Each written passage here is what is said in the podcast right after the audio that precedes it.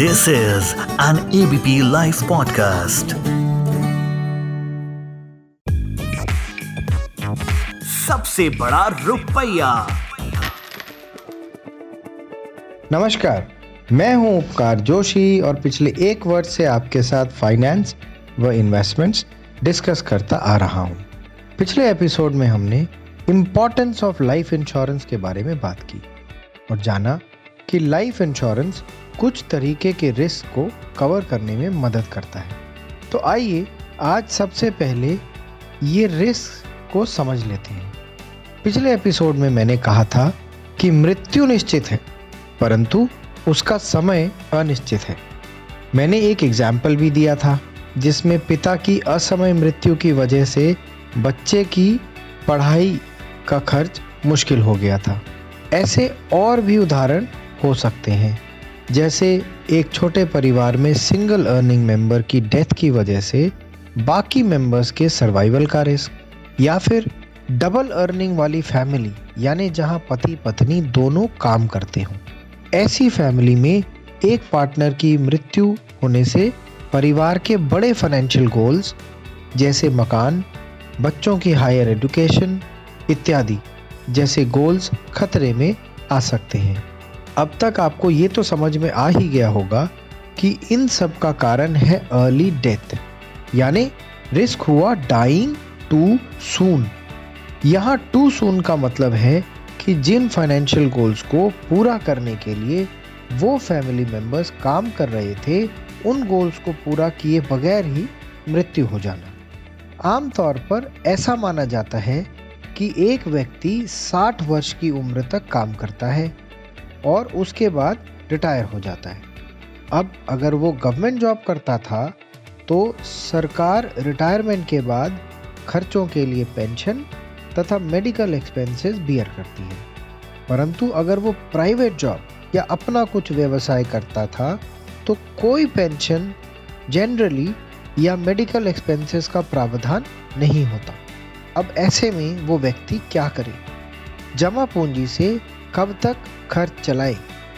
इस रिस्क को कहते हैं लिविंग टू लॉन्ग यानी अगर वो व्यक्ति रिटायरमेंट के बाद ज़्यादा वर्षों तक जीवित रहा तो खर्च कैसे चलाएगा?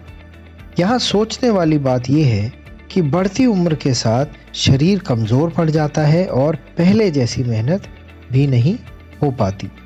लॉजिकली इसके आगे सोचे तो प्रश्न ये है कि क्या सेवानिवृत्त होने के बाद भी व्यक्ति वही लाइफस्टाइल मेंटेन कर पाएगा, जो वो सर्विस या व्यवसाय करते वक्त मेंटेन किया करता था।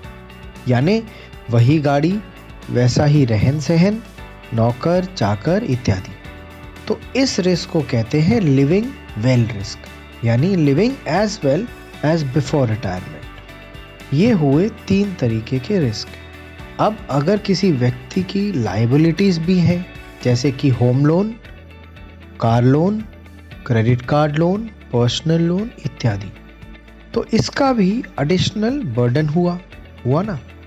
सोचिए, अगर जिस व्यक्ति की मृत्यु हुई, उसने लोन लेकर मकान लिया हो और उसकी मृत्यु के बाद उस मकान की किश्त न जमा करा पाने की परिस्थिति में उसके फैमिली मेंबर्स को वो मकान खाली करना पड़े। तो उन मेंबर्स पर क्या बीतेगी? इसी को कहते हैं लोन कवर रिस्क तो आज हमने चार रिस्क समझे।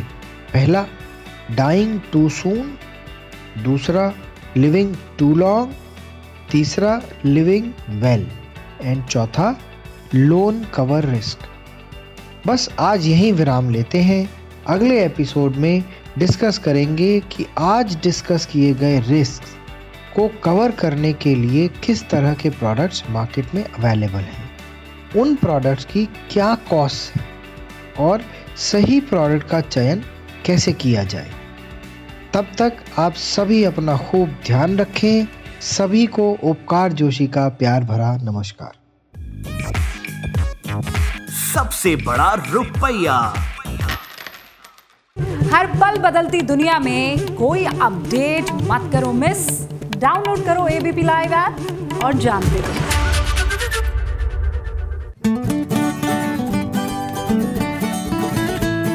This is an ABP live podcast